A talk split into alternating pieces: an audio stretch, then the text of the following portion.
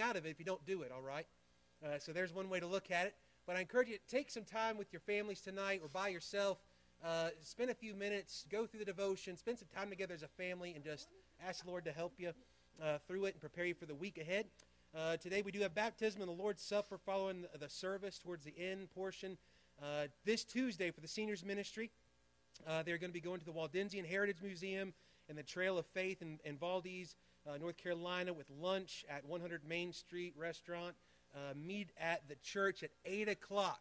All right, it's a little bit different than normal. So 8 o'clock that morning, so you can drive down there. Um, highly recommend it. A great opportunity for you to learn some good church history and some things, some stuff that's pretty close by as well, so it'll be good. And then, as well, this Thursday, April 27th, the ladies' ministry are having supper and fellowship at Gondola Italian Restaurant in Mount Airy. Uh, sign up in the back church, uh, leaving the church at 5.30. Sign up sheet on the back table so that way they know how many are coming. And then we've got uh, next weekend, Kimmy and I will be headed out for vacation. So next Sunday, uh, missionary A.J. James will be here to do Sunday school, uh, the worship service, and the PM service. And then uh, missionary Walter Terrell will be here that Wednesday evening for the Bible study. And just a reminder as well, continue to pray for JL. Um, he is home and he is doing well, but uh, does need continued prayer. So if you think about him, pray for him and for his recovery. And thank you, Tony, for helping to fill in. And y'all Let's baptize some folks. How about that? This is a great time to praise the Lord. Uh, Miss Ann, come on down. This is a great opportunity for us to publicly be able to show and to share an identification with the Lord Jesus' death, burial, and resurrection. And this is a, an identity with not just Christ, but as well with the local church. And so we're thankful to have Miss Ann with us today.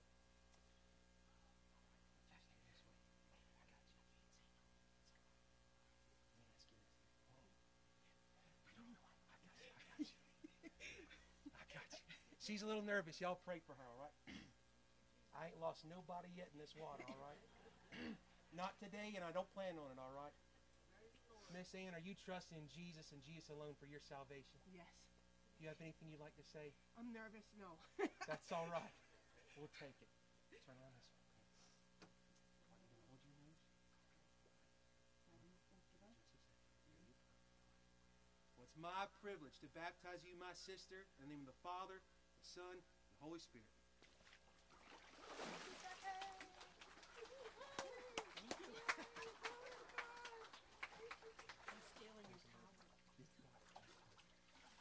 Praise the Lord for that. And uh, I just want to share this as well. It's a special day, and moment for her. And uh, y'all pray for her. It is exciting. Miss Ann has been soaking things up like a sponge. And so praise God for her taking that step of faith today. Uh, I know she was nervous, but praise the Lord. Thank y'all for supporting her. Make sure y'all tell these folks today, too, how much uh, you're praying for them and supporting them. Tim, you come on down here, brother. And we've been thankful to have Tim and Robin with us for a while now. They've been coming, and, and uh, we've enjoyed them being with us, and we think they've enjoyed being with us, too. And uh, so I'm excited to be able to baptize Brother Tim. Tim, are you trusting in Jesus and Jesus alone for your salvation? Yes. You got anything you'd like to say? Praise God. Praise God. We'll take it. Amen. All right, let's turn you around this way here. All right. You're a little bit taller than her, so I'm going to have you Yeah, squat down a little bit more. All right, hold that nose of yours. In the name of the Father, it, it's my privilege. All right, Tim. Here we go. He started slipping on me here. It's my privilege to baptize you, my brother, in the name of the Father, the Son, and the Holy Spirit. Amen. Praise God. Wow. Yeah. Praise the Lord. We didn't splash none. All right. Anybody else?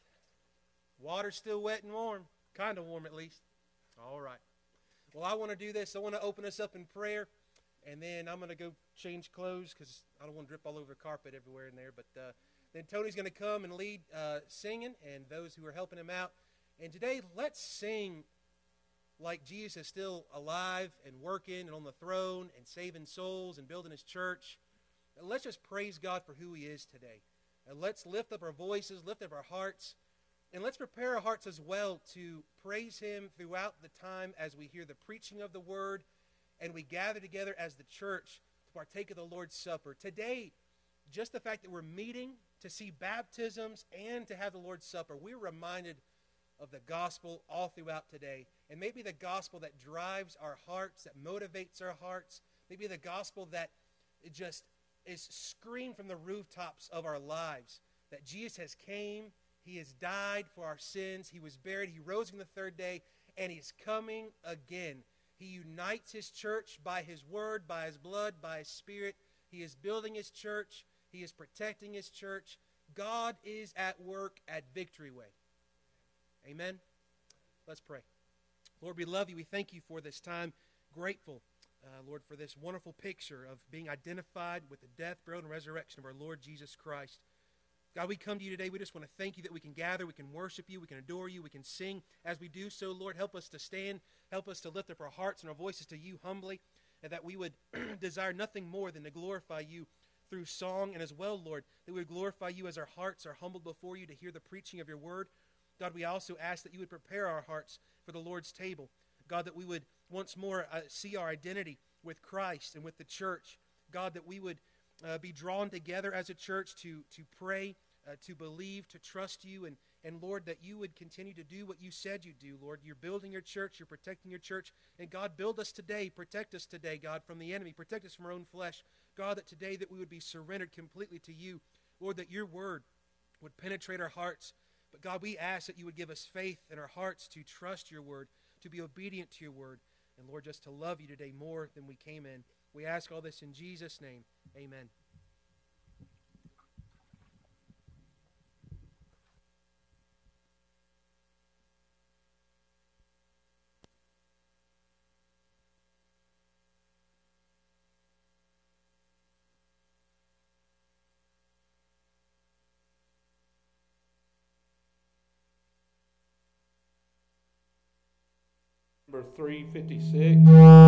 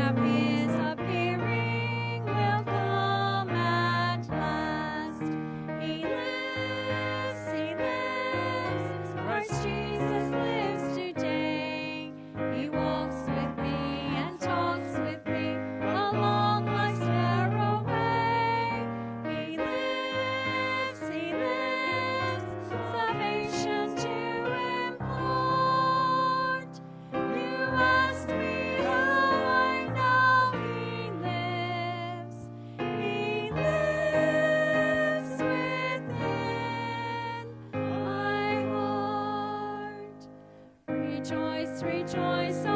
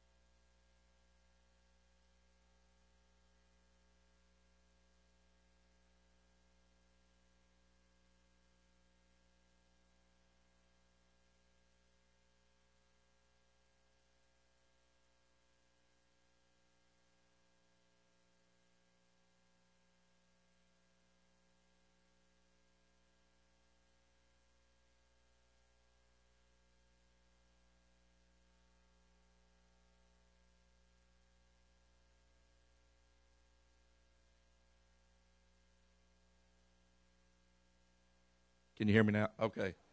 All right, we got a special now by Miss Cammy here. I sure appreciate Miss Cammy, don't y'all? All right, y'all make her feel welcome. I told Joe I wasn't going to tell on him, but I normally ask him not to pray for me on the mornings that I sing because the Lord always changes my song. So I had one last night and I practiced it, and he said that he only prayed for me last night. Well, I woke up at 2 o'clock and then I went back to sleep at 3. And then I texted him this morning while he was walking and I said, Did you pray for me? And he said, last night. And I said, Did you pray for me this morning? And he said, No, not yet. And I was like, Well, don't pray for me at night anymore either. So um, I was going to pick a low song just because I don't fully have a whole lot of range at the moment. So if it doesn't sound too good, just bear with it. It'll be okay.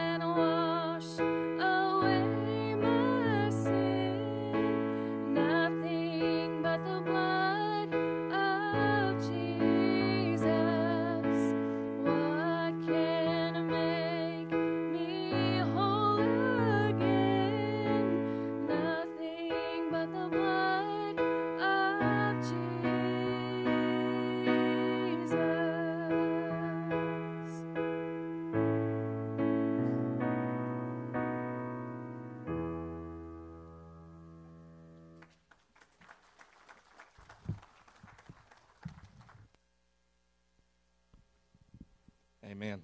That was that was good, Kimmy. I'm I sure am glad for the, the precious blood of Jesus. That's that's our only hope. If you'll uh, if you'll join me in prayer now. Father, we, we thank you for this day, Lord. We thank you for allowing us another day. Thank you for allowing us to gather in your house and to worship you. Lord, in other countries and other places, they're not able to do so. Lord, I thank you for your grace and your mercy, allowing us to come together to worship you. I, I thank you for the souls that came today by obedience to get baptized, Lord. Lord, we've mentioned JL now. Lord, we just ask that you heal his body quickly and as smoothly as possible, Lord. We pray for the preaching of your word. Lord, that your glory and your honor be the be the the main focus today, Lord. Thank you for coming to this world. Lord, thank you for taking the nails, taking the cross, all to make us right with you, Father.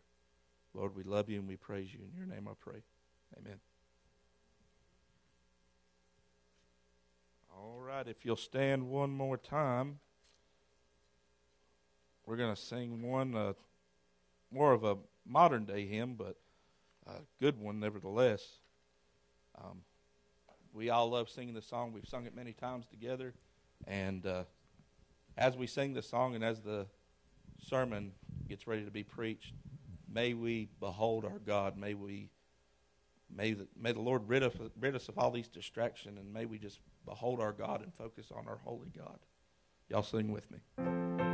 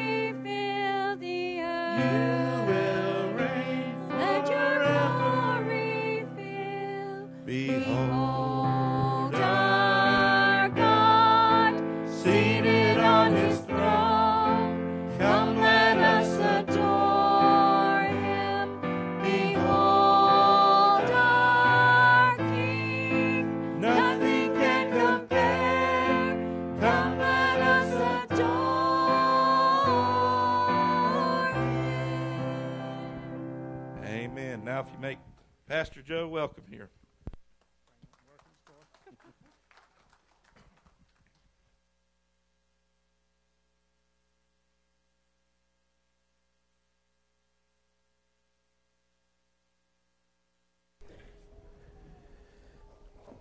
Amen. Take your Bible. Turn with me now. As we continue to praise the Lord, by the way, I think we often get the misconception that preaching time is just the tag along or that preaching is, the worship stops with preaching. No, it does not. We worship the Lord as the Word of God is proclaimed, whether it be through conversation, through reading, through prayer, through song, and the preaching of the Word. This is how we're going to behold the Lord, anyways. If we don't open up this Bible, we'll never see who God is. We'll, we'll never know Him. We'll never follow Him. We'll never love Him. We'll never share Him outside of this book. We need the Word of God. Turn with me to Deuteronomy chapter number 5 this morning. Deuteronomy chapter number 5. Last week we began a series looking at faithful foundations, looking at the heart and the home. As we have said for quite some time, you and I have watched from generation to generation. We have watched our world, specifically our nation that we've known for so long, become less and less Christian. Now, here's the thing we've got to understand this. The Bible said it was going to happen. It did not say America, it said everywhere. We just happen to be a part of everywhere. We are watching what happens when we continue to sin, promote sin, tolerate sin. And I'm not just talking about in the world, I'm talking about the church. We have left holiness and we have traded the word holiness and being holy or sanctified or any of those things. We've given it to the legalists. We should never have done so. God calls us to be holy from the inside out because it never goes from the outside in. Outside in is legalism, by the way. The inside out is what Christ does. Inside out is the gospel and its power to change us, to do what nothing else can do. We've sung and heard about the blood of Christ, and it is only by His shed blood that anyone can know Him, can be forgiven. Jesus came, He died, He shed His blood, not just for my sins, but because of my sin and because of His great love for me, and while I was still a sinner. While we were yet sinners, Christ died for us. He was buried, He rose again the third day, according to the Scripture, so that you and I, who put our trust in Him, can have assurance, not just of a future salvation, but have power to live for Him today to have our hearts right before Him, to have our hearts renewed before Him. But I would go further than that, to have our homes right before God and our homes renewed by God. Today we're going to look at what it means to learn and live the Word of God. We have a lot of big headed Christians today. We know theological terms, eight ways to Sunday, and I want you to know there's plenty of folks who know theological terms and church lingo who will still die and go to hell because they've never repented and trusted Christ. Knowing theology will not save you, only knowing Christ will. Now, we must understand, though, that the doctrines of the Bible and the theology of the Bible, it points to one person and one person only, and that is the person and work of the Lord Jesus Christ. It points to the gospel, and the gospel is woven throughout. It leads us to not only learn something about God, but it learns us how to know Him. We need some learning today on how to know Him. We don't simply know God here. We must, by faith, know Him here because then is the difference between heaven and hell. There's the difference between having your heart right with God, and there's the difference between seeing a generation saved or not, or lost again to the wind like the previous. The difference between having your heart and your home right could be the very eternal difference of our children and grandchildren. It is the very difference of the direction of our church and our communities. It begins with every individual in this room today. Where is your heart? Are you learning and living the Word of God? Deuteronomy chapter 5, verses 1 through 6 today. Moses called all Israel and said unto them, Hear, O Israel, the statutes and judgments which I speak in your ears this day, that ye may learn them and keep them and do them. The Lord our God made a covenant with us in Horeb. The Lord made not this covenant with our fathers, but with us, even us, who are all of us here alive this day. The Lord talked with you face to face in the mountain out of the midst of the fire.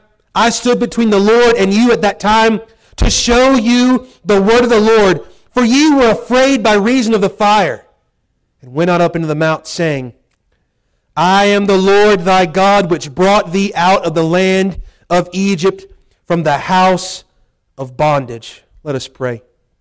Lord, we come to you. We want to thank you for your word. God, we thank you for the things that you've done already just to build your church, to protect your church, the way in which you are already preparing the ground, the soil of every heart. God, I pray that we will prepare our heart as well, God, to receive your word now by faith, including myself. Lord, we need you today. God, I pray that you would preach and teach your word to your people, Lord. I have no power in my own. I have no ability to change hearts today.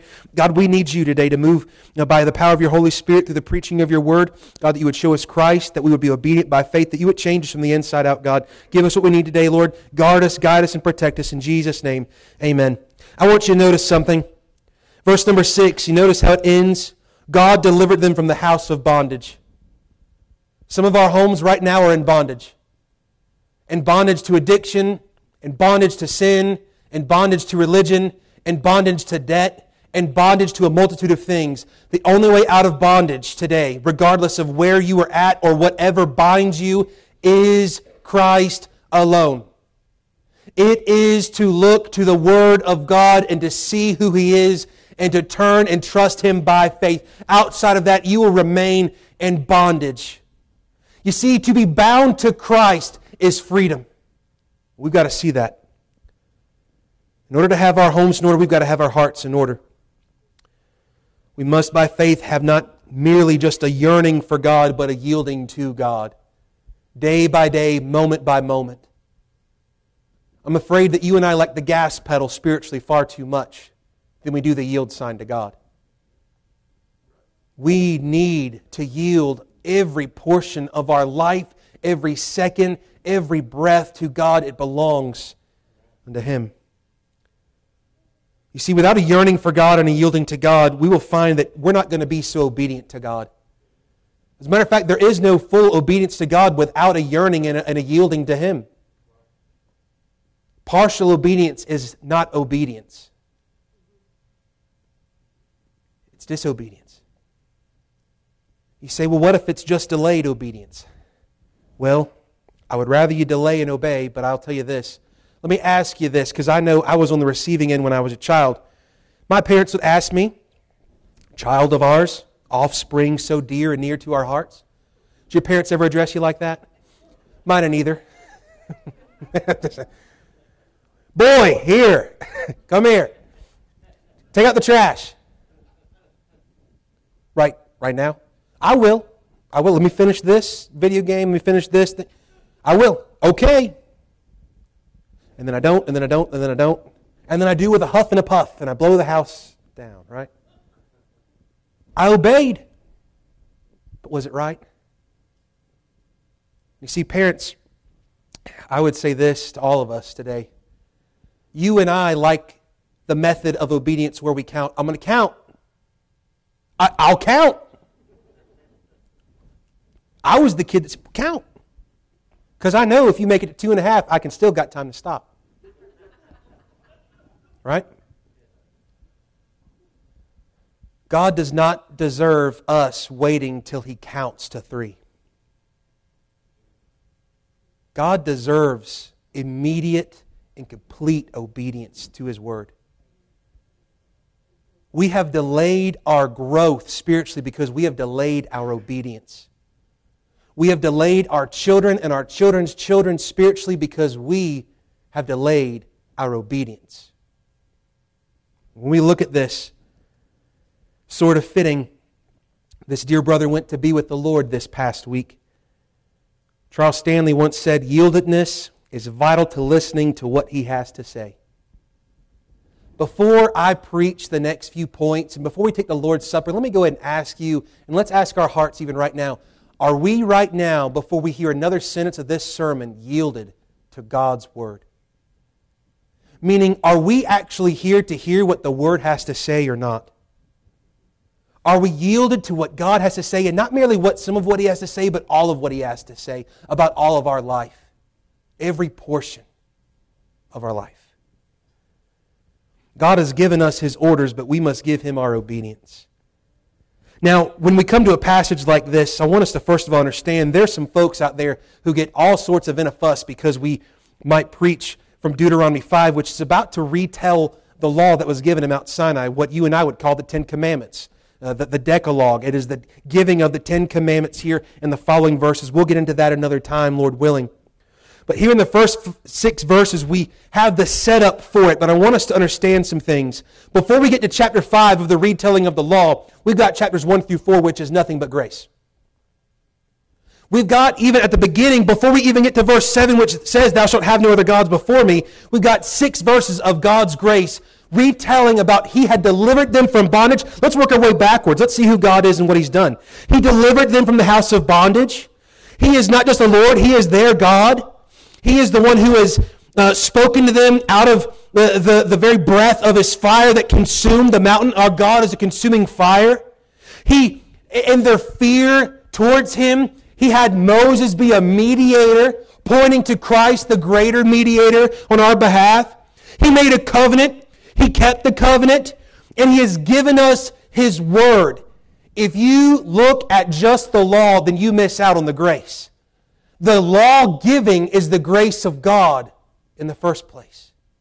That God declares who He is and what He expects, what He requires. We find that here the grace of God and the very law of God is gracious because it tells us the heart of who God is. It shows us the beauty of His perfections. It shows us a multitude of things that you and I need we cannot follow the many popular preachers today who say that we need to unhitch from the Old Testament. My friends, Jesus preached the Old Testament. The New Testament preaches and reveals what was concealed in the Old Testament. We need the whole counsel of the Word of God, not the parts we like. Now, when we think about this, grace comes before the law, grace gives the law, Grace is the motivation to obey the Lord our God. The reason why we should obey God is not merely because He gave us command, it's because He gave us His grace. Think about this. Some folks will get hung up here and they'll say, well, the law is for the Jew only. The law was given to the Jew, but I want you to understand, you and I have never once been under the ceremonial or the civil laws. And praise God, because if not, we wouldn't be dressed how we are. Whatever you, you wouldn't have had a sausage biscuit for breakfast this morning. Dr. Bowen used to say all the time in class, class, did you know that our Lord never got to have a Bojangles sausage biscuit? I'm hoping one day, marriage supper of the lamb, Bojangles. I don't know. It's at least going to be Chick fil A and Krispy Kreme. That's what I'm holding out for. Now, the law is one, yet three distinct parts. There's the civil and the ceremonial law. This is the law that was given to how they should deal with crimes. Notice this we don't do this. If someone commits murder, we don't stone them, do we? Why? Because we're not under this civil law. How about the ceremonial law? Did any of you guys bring on the back of your Chevy this morning a goat to sacrifice? No? Now, did any of you guys do ceremonial cleansings before you came in here? Hopefully, you washed yourself, put on deodorant, brush your teeth, but that's not ceremonial cleansing, is it? You say, if we're under grace and not the law, and we are, by the way, is the law even for us? Is there a point to it?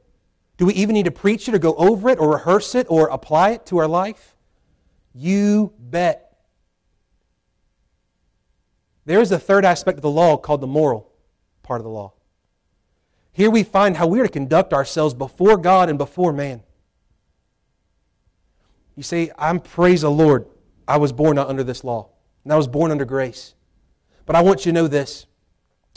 You can be born under the law, born under grace, but you had better be born again. It does not matter if you are Jew, Gentile, or you identify as something else in between. You are either lost or you are saved in the eyes of God at this point. You are either in Christ or not in Christ. You are either identified with the death, burial, and resurrection of Jesus, or you are on your way to hell. There is no other in between. As a matter of fact, the, Old, the New Testament tells us, Romans chapter 7, verse 12, Paul in chapter 7, who's saying, I know these good things and the good that I'm supposed to do and the right things I'm supposed to do, and yet I fight this flesh daily. And we do, don't we? Now that sets up wonderfully for, uh, of course, chapter 8, verse 1, right? There's therefore now no condemnation. Now we like that part, but it's to those who are in Christ Jesus who walk after the Spirit. And then it goes continue to tell us about the Spirit filled, Spirit led life. That's what our life is supposed to look like. And often we live, though, in chapter 7 because we place ourselves under the law and we forget about grace. But we have got to understand this. We'll never obey what God has commanded outside of God's grace, outside of God's provision. But in Romans chapter 7, verse 12, Paul says, Wherefore the law is holy. You and I say, Well, of course it is. And the commandment holy. You'd say, Well, of course it is. He says, And just and good. The Old Testament is good. This law, this chapter 5 of Deuteronomy, it is good for our soul. Why? It points us to Christ. Turn with me for a moment. Galatians chapter 2. Hold your place there in Deuteronomy. We're going to be back there. I got three points yet, still yet to go. I told you it's going to be a longer. That's all right. We ain't worried about it. Galatians 2 tells us this. I want us to understand the relationship of the law with us today. Galatians chapter 2, verse 16 through 21. So do not get this mistaken.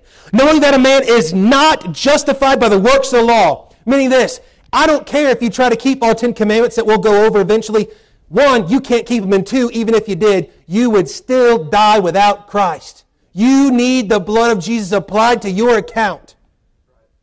The only one that has ever fulfilled and obeyed the law perfectly did so on our behalf. His name is Jesus, the God man.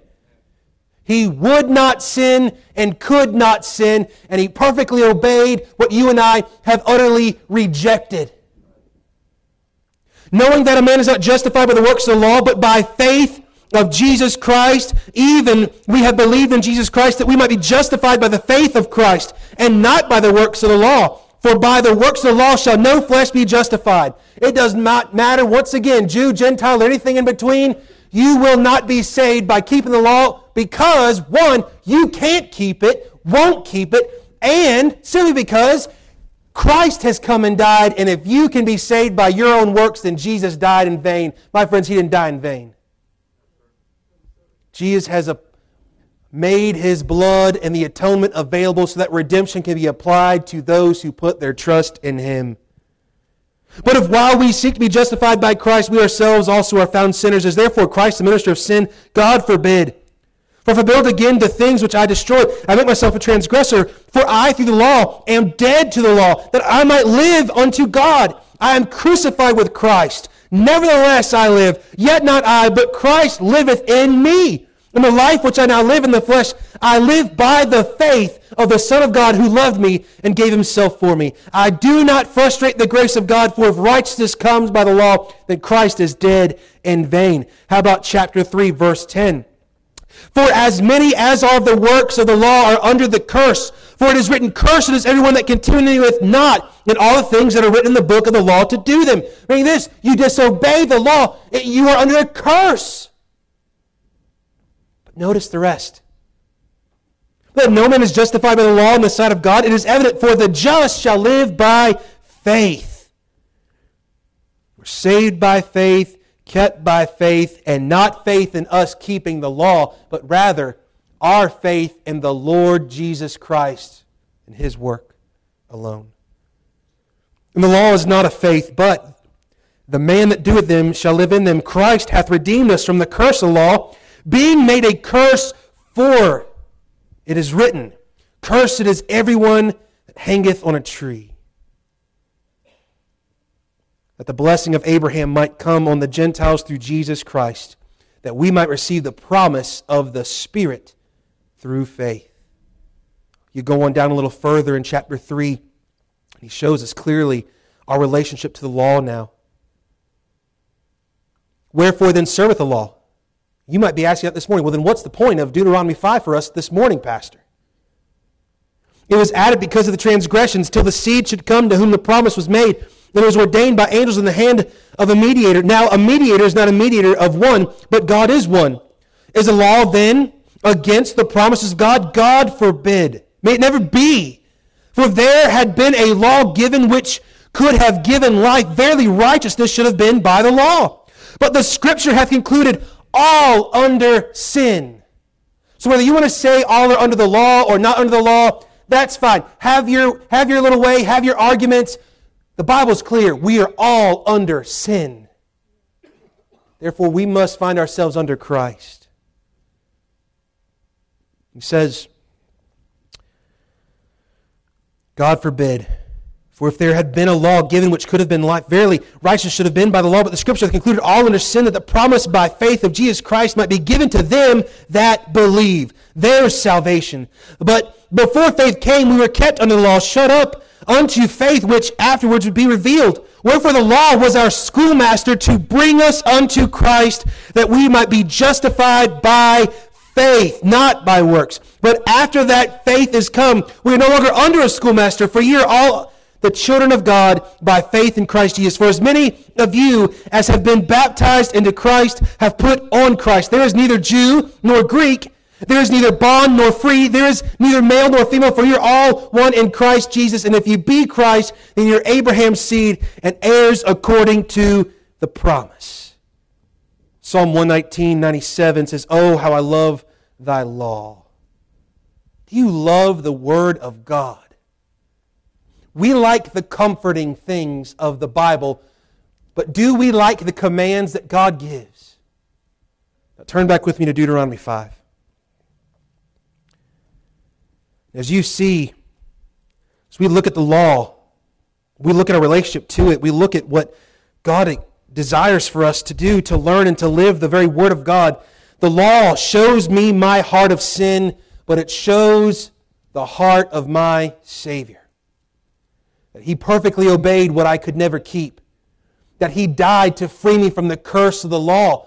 That I was under the law. So that now, no longer, no longer is Pastor Joe under the law, under grace. No longer is he under the bondage of sin, but now I am forever bound to Jesus Christ. And there is no more freedom than being bound to him. Some of us think being shackled to Jesus is a bad thing. I want you to know it's a whole lot better than being a slave to sin of which we once were. Jesus is a good and a kind master. You know why? It's because he's much more than a kind and a good master. He is a faithful friend. He is our elder brother. He is our mediator, seated at the right hand of God. He is the one who is prophet, priest, and king for us. Today, what I want us to see is we learn and live the Word of God, is we need to understand God's total ownership of our hearts and homes. Some of us we like God to have a portion of our life, and we think we're doing something. It is all or nothing with the Lord. You are, are you ha- let me ask you, are you saved today? Are you halfway saved? Are you all the way saved? So therefore, are you halfway Christ's or all the way His? I'm all the way. We had better be all the way in obedience. We had better see the all the way. He owns us. We belong to Him. And the reason why we don't like Him owning us or the thought of a total ownership of God owning every part of our life, every dollar, every breath, is because we don't want to surrender to Him being God all the way. Look at this. Here in Deuteronomy chapter 5, notice the first reason why He has total ownership over us. Let's read a few words as to why.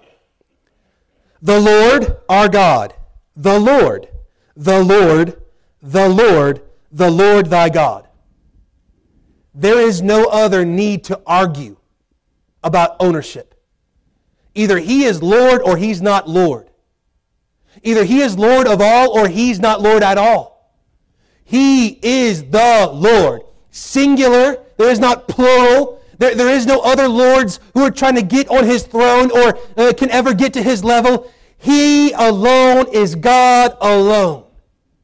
And because he is that, it tells me something about myself. I am not God. I am not Lord. Therefore, either I serve thee, Lord, or I'm going to be in a mess.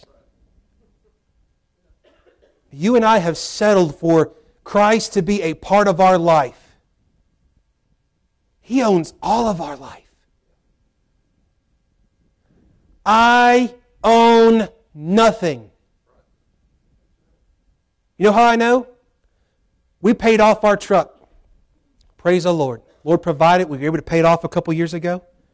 Got the title. That's exciting, isn't it? How many of y'all had that, right? It's nice. And I still pay personal property taxes on it. So you think you own anything? No. Let me ask you this. How about that breath in your lungs right now? It feels good to breathe. Everybody give a. You guys are very good at participating today. We like that. That's good. Carry it on next week too. That wasn't your breath. It wasn't mine. Here, Israel, as this is being given to them once more, they are reminded, You belong to me, says the Lord. You're mine. Now, you and I think, oh, well, who does he think he is? He's the one we just sang about. The one who needs no one to teach him, to help him, correct him.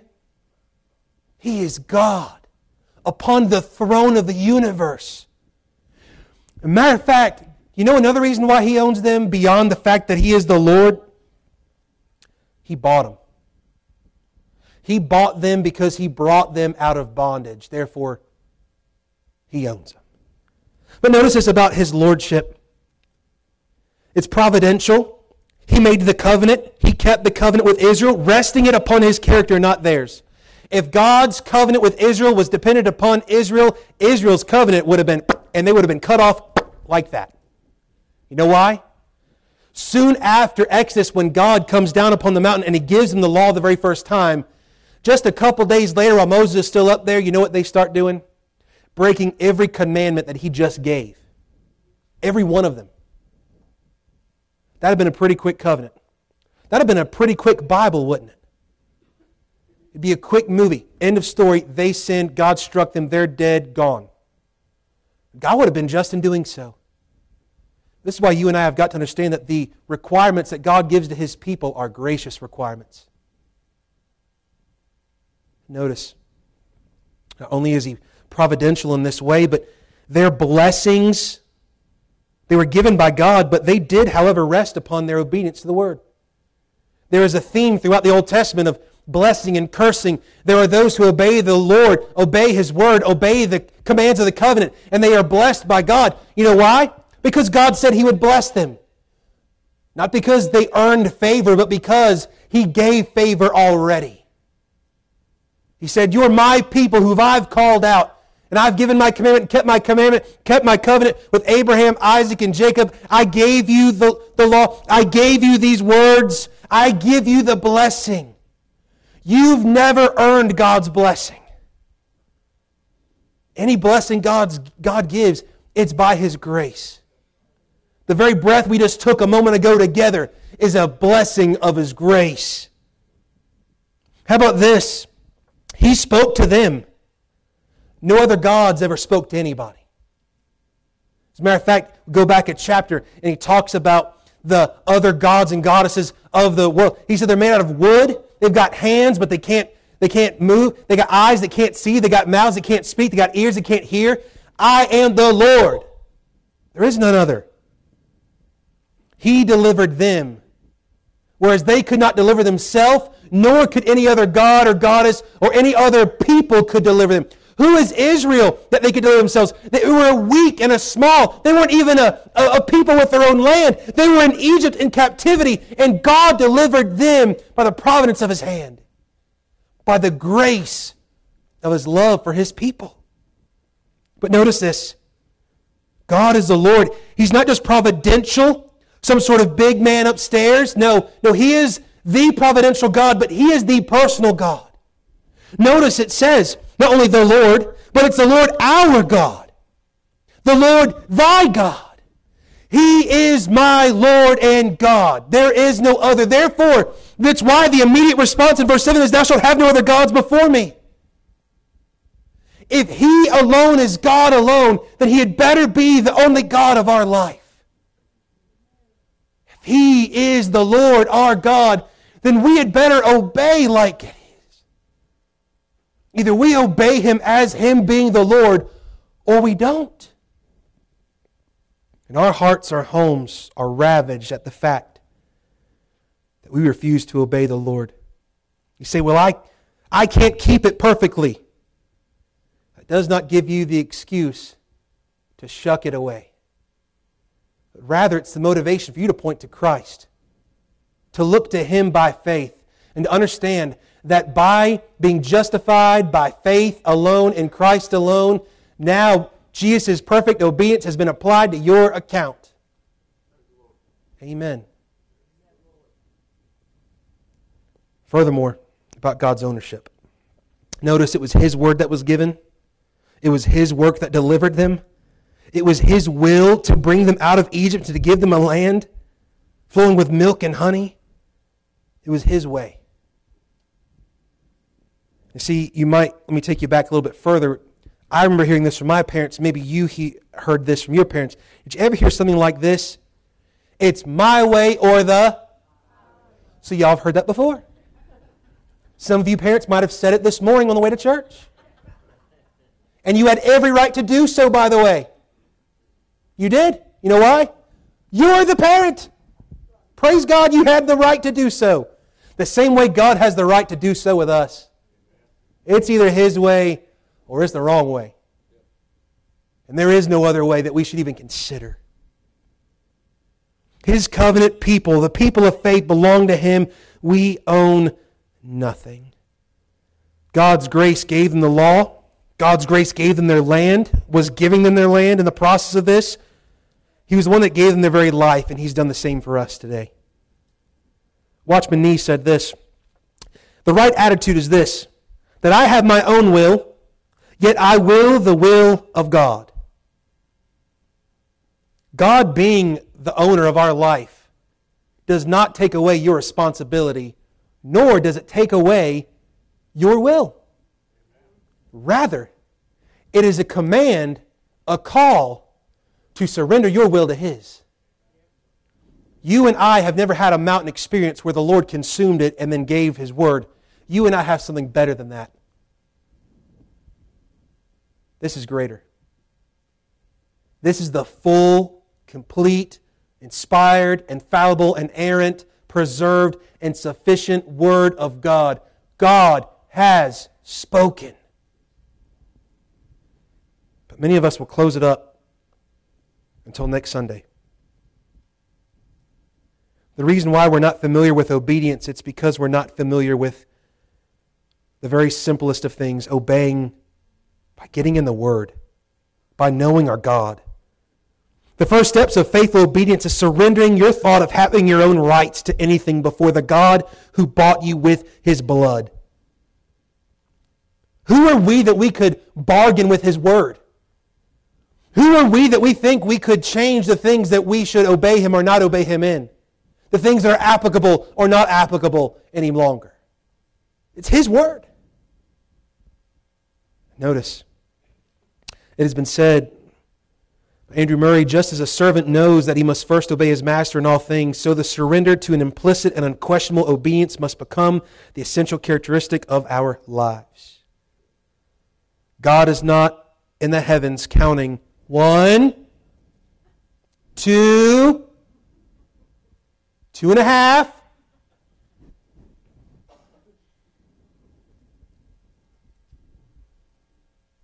He desires immediate obedience. He deserves immediate obedience. In fact, there's a whole book of the Bible named after the guy who ran from God. And he kept going and going. You say, well, he got he finally got there to Nineveh and he preached as just a delayed obedience, preacher. That might be fine, but it was disobedience to start. Disobedience is a thing that delays our use for God. Disobedience is what delays our generations from knowing God. Disobedience is what has delayed us to where we are, to where now we are so delayed, we don't know the God that we're supposed to know. I want to tell you what you have a right to today. Because you do have a right. If you got arrested today, they would tell you your rights. Right? Here's your right. You have the right to surrender the ownership of your life. And that's it. That's it. After that, you got the right to remain silent. Anything you say, can do. Right? And notice this. We see God's total ownership of our life. Israel belonged to him. Moses belonged to him. The mountain belonged to him. The land belonged to him. The law belonged to him. You and I, we are owned by Christ. we are owned by grace. I want us to see the second thing, though. That's a total obedience. Notice in verse number one, he says, Unto all Israel, Hear, O Israel, the statutes and the judgments. He combines them together. These are the ways of which they are to live before God, before His face, and before one another. I want you to know there's many folks who would like to take the Ten Commandments and say, well, the first four are our relationship to God, and the last six are our relationship to others. I want you to know every one of those is your relationship to God.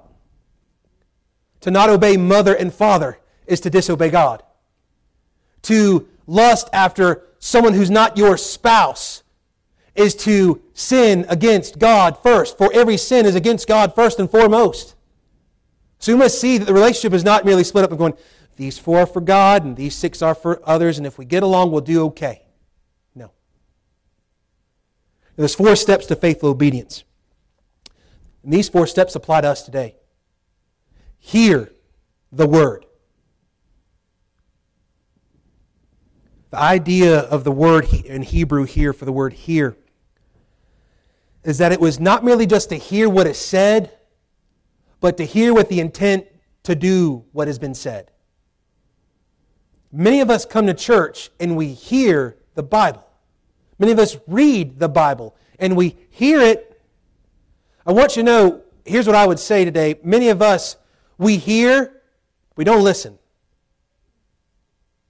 We hear, but we don't listen. Listening to the Word of God has the expectation of desiring to live the Word. So when he says, Hear, O Israel, the statute and the judgments which I speak into your ears this day, it is listen up because what God is saying, it matters. And you'd better do something with it. And as a matter of fact, the only one in your life that can do anything with the Word of God in your life is you choosing to obey God by the power of His Holy Spirit. That's it. Outside of that, all we will do in our flesh is disobey God. Our flesh only wants to disobey God. Our flesh doesn't kind of like God on some days and other days not. Our flesh only lives for our flesh. This is why today we must hear, being yearning for the Word and yield it to the Word before we walk into these doors, or else all you will do is hear another sermon that will not change your life. And I know this, and I'll be the first one to say this not all my sermons are home runs. Today, I might be getting hit by a pitch and walking a first. But when this word is opened, you'd better hear not just with these ears, we'd better hear with a heart of faith to live it out. To hear is the command with the intent to obey. You can hear without listening, but listening wants to live it. The second thing we find in this verse, he says you need to hear the word, but then he says you need to learn the word. Hear the word that ye may learn it. You and I have learned a lot about God in our minds, but we need to learn about God in our hearts by faith. We need to trust God at His Word. To trust God is to know God. It's to love Him. It's to obey Him. Trust and obey, for there's no other.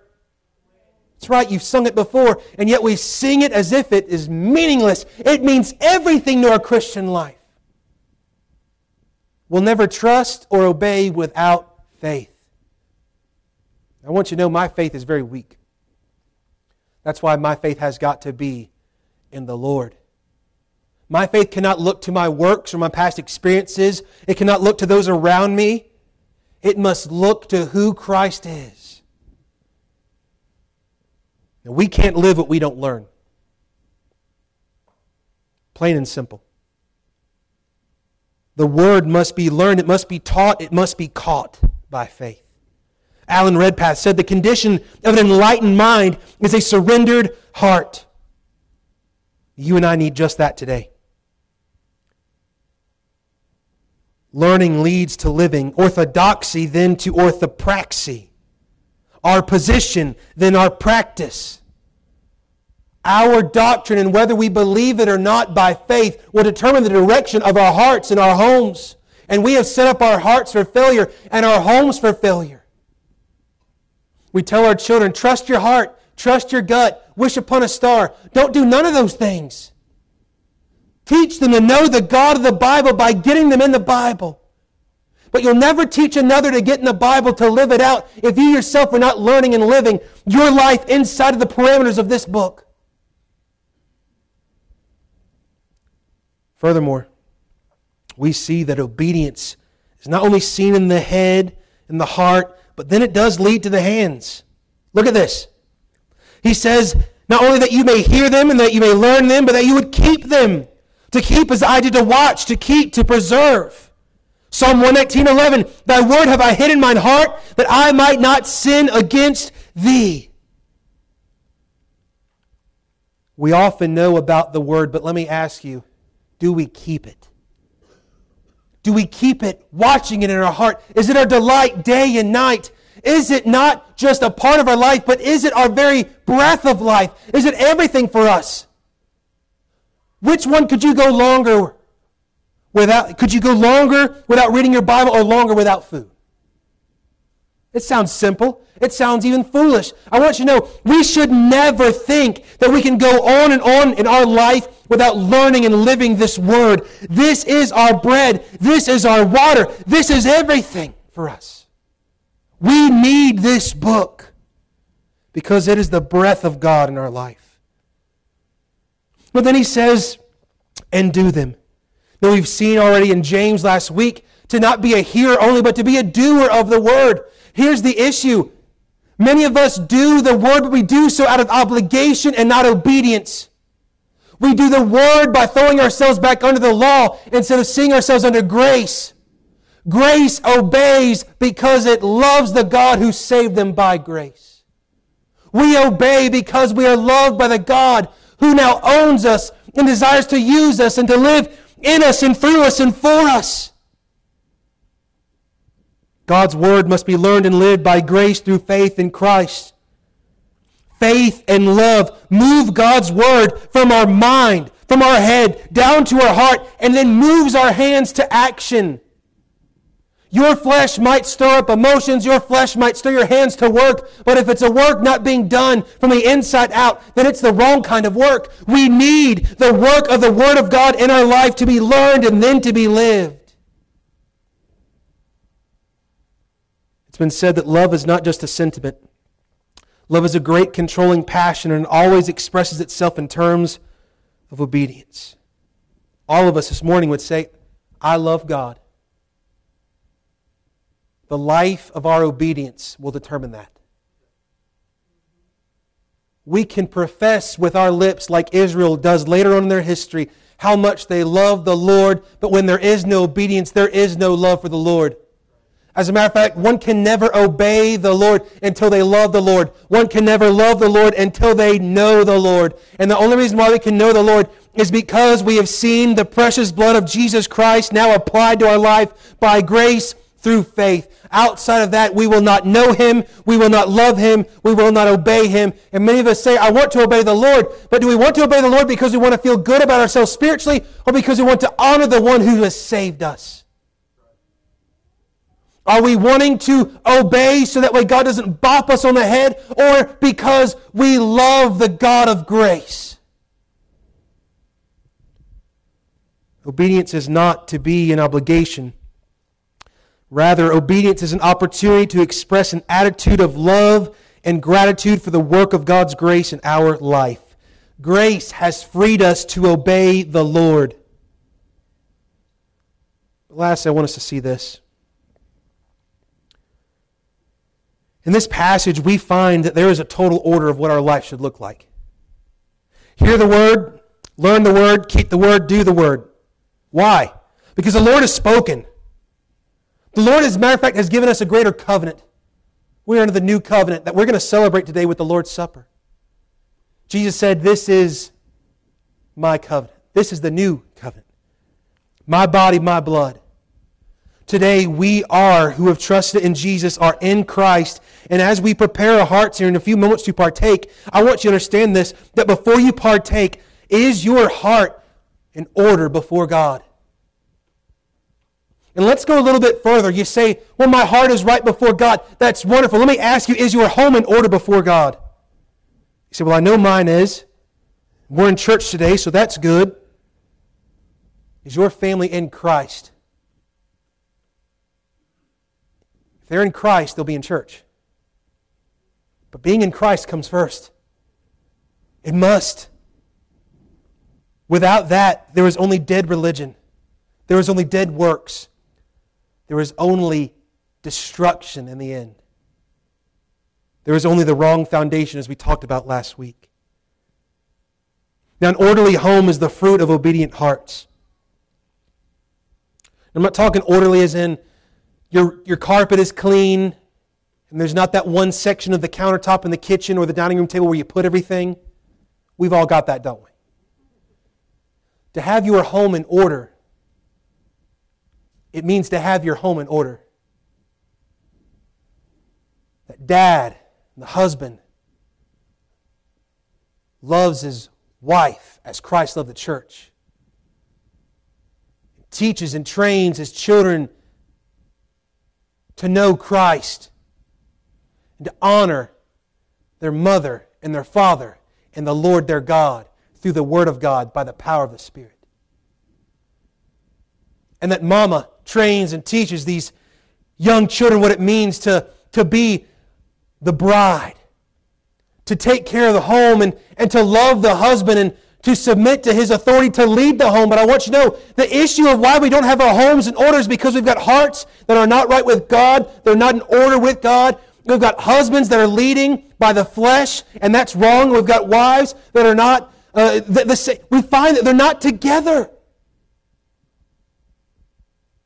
This is everywhere. And instead of accepting this as normal, it should break our hearts. That we have not learned and lived the Word of God and we've settled for disobedience because that's what we've done. We've taught our children that their only order in their life or in their home or in their heart is whatever makes them feel good. And that's not going to cut it when they see Christ face to face. The heart and the home are to be ordered by God, to know Him, to obey Him. Notice this verses 1 through 4, and in verse 6, God gives a message to his people. Hear, O Israel, the statutes, the judgments which I speak in your ears this day, that you may learn them and keep them and do them. the Lord our God, He made a covenant with us in Horeb. The Lord made not this covenant with our fathers, but with us, meaning this. Our fathers died in the wilderness. Why? Because they disobeyed God. We were here. We remember this day. He's saying obedience to God doesn't just matter to the generations before us, this is our faith. What we have done, though, and by the droves, well, that's mom and dad's faith, that's grandma and grandpa's faith. And until it becomes their faith, until it becomes your faith, it will mean nothing to you. It must be your faith. There must be a time in your life where you repent of your sin and trust Christ, or else all you will have is empty religion till you're 18. You leave this world, or you, or wherever you are now. You'll continue to live your life as you see fit, and it's not how God sees fit. God's grace gives us his word here, and he shows how he had spoke to them, spake to them, speaks to them. The Lord talked with you face to face, meaning an open communication in the mountain of the midst of the fire. Back in Exodus, you can read all about it. Moses says, I stood between the Lord and you at that time.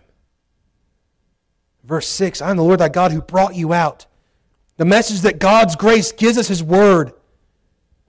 But God's grace as well gives us the strength through Christ Jesus in us and for us to obey him. We think of salvation merely being Jesus for us. I want you to know the rest of our Christian life is Jesus in us. It is Christ in us and for us and through us so that we may freely, by God's grace, obey the Lord and know Him. The second thing that we find that He gives for the order of what our life should be, it is a surrender to the message of God. That's His Word. But it must be a surrender to His mediator. Moses is not my mediator. Joshua is not my mediator. The Apostle Paul is not our mediator. Jesus Christ is our mediator. Christ is the mediator of a greater covenant through his body and blood. Christ has obeyed and fulfilled the law on our behalf so that we may now freely go to the throne of grace. So that you and I may now freely proclaim our identity with Christ through baptism and the Lord's Supper. And we do so till he returns. That we now may freely identify with our mediator and with his message, the gospel, his death, his burial, his resurrection, and his future coming. And that future could be today. The issue of our hearts is not so much that we have not learned God here, is that we have not learned him here and lived him here. It is time that we learn and live the Word of God. It has been said you can only learn what obedience is by obeying. We must learn and live the Word of God by grace through faith in Christ. As we're preparing our hearts here in a moment for a time of invitation, and then we'll have the time of the Lord's Supper, I want to ask you this morning is your heart yielded to the ownership of God? I'm not talking God's got 80% of you. God wants all of you. God deserves all of you. And as a matter of fact, when He gets all of us, God can use us much more than what we realize. It has been said that we are to give our lives to the Lord because He can do much more with our life than what we can, and it's absolutely true. Is your heart yielded to the ownership of God? How about your home? Does God have your home? Does He have your home on a Sunday morning like He does on a Tuesday evening? Does He still capture your attention come Thursday when nobody else is around and you've had a long work week and you're ready for Friday? Does He still have your attention and your obedience when life is hard? Are we obeying out of obligation? Are we obeying the Lord by grace and love for who He is and what He's done for us? We don't need Christian robots that are obligated to the Lord. We need our will yielded to Him out of a love for Him because of His grace for us. We must learn and love and live the Word of God. But the choice is ours. The choice is yours today. Let's all stand. Miss Joan is going to come and play, and we're going to have a time of invitation. This altar's open. As we prepare our hearts for the Lord's Supper, let me ask you this as this piano plays and we get to come forward and have this time. Is your heart in order before God? Is your heart yielded to His ownership today?